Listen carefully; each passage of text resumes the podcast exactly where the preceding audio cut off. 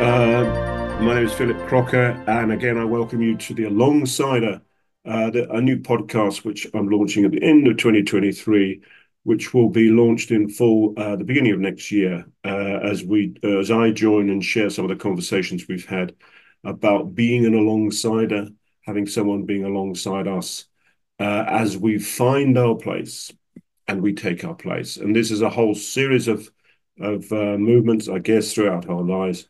The area I'm particularly interested in is uh, perhaps the third phase of uh, of our lives when we've which has come after the the first phase, which is learning our craft, um, the middle phase, which is executing it in a career and a business, and then when we come to decide, well, I'm going to move on to do less of that, maybe, or even stop it altogether, and then it begs the question, well, what next? So maybe it's useful to have a conversation or listen to other people's experiences as they move from one place to another, finding their place and taking their place. And a strand that uh, I want to include in these conversations is the Enneagram. Some of you may be aware of it, but for those who aren't, if I can just briefly um, share with you um, my knowledge, it's something I added to my coaching practice. Um, and it, usually is known, it's in the form of a personality profile, I guess. But the difference between that and all the other ones that you're going to come across in the workplace or, or, or, or elsewhere is that this is at least 3,000 years old. And it's 3,000 years of um, observation of people. It seems that there are nine types uh, or, or nine different motivations for using our energy uh, means nine in Greek, and gram means written down. Um, there is, um, uh, and, and these have been described um, just very briefly. Um, uh, in nine types, there's a strict perfectionist, there's a considerate helper, there's a competitive achiever, there's an intense creative, there's a quiet specialist, there's a loyal skeptic. My wife is a loyal skeptic.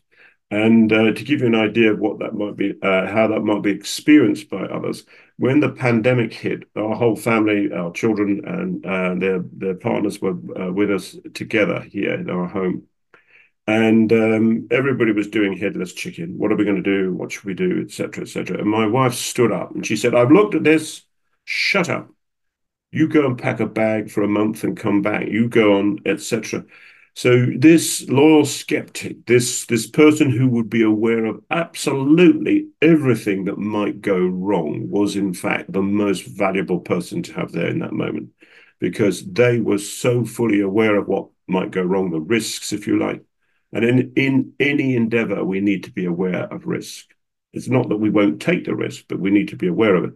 And as the six pushes through uh, their fear, because each of these types has, has got a little undercurrent that's pushing back for them. And for the six, it's fear. Uh, they push through that fear, and they are the most courageous people. Uh, 52% of the world, apparently, are sixes. The seven is the enthusiastic uh, visionary. So again, to give you a tiny idea, these are uh, these are characterized as um, oh, I could do this, I could do that, I could do this, I could do this. Um, monkey mind, popcorn mind. But when the seven finds that thing that they really, where they really want to place their heart and their endeavors, their action, their, their gifts, their skills, and, and, and apply it to it, the joy comes from rather than outside from all this different stuff, easing their pain from activity um, and novelty uh, it comes from within. The joy comes from in. And wow, you all know these people. These are the entrepreneurs. These will ultimately do something so different that nobody else has thought about. Um, and clearly, in, in in all all contexts, we need an we need an element of doing things differently. Um, the eight is the active controller or challenger who will have experienced the energies of the eight. They'll put their arms around whatever they're trying to protect, protect it from being knocked off course. Um, there's a core fear of the of the eight, which is vulnerability. Despite their strength and their their passion is needing to be strong, Uh, the nine, uh, which brings us right the way back to the beginning, this is a circle. They're all connected uh, in many different ways, actually, is the adaptive peacemaker. Uh, one of my heroes, Richard Rohr, R O H R, who's a great um, expert on Enneagram, uh, a Franciscan.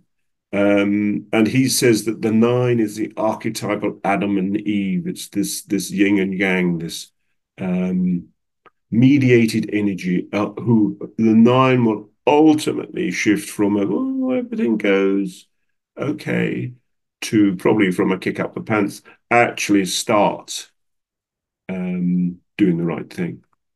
Um, so they've all got that. And the two, I'm a two, considerate helper. It looks like I'm just here to to be the savior of mankind when actually something else is going on. I want something back in exchange. What is it I want back? I want to be recognized. I want to be noticed. Um, but actually, uh, and the, and the the passion or the sin it used to be called of, of the two is pride. They've all got triggers, different triggers. They've all got different passions. The three is the competitive achiever needs to be noticed. And the two is uh, you should notice me because I'm trying to help here, even though I didn't actually ask you if you wanted any help. You may have experienced the meddling of a two from time to time. But again, when the two ultimately recognizes that they don't need anything back, um, they just uh, can just give it away.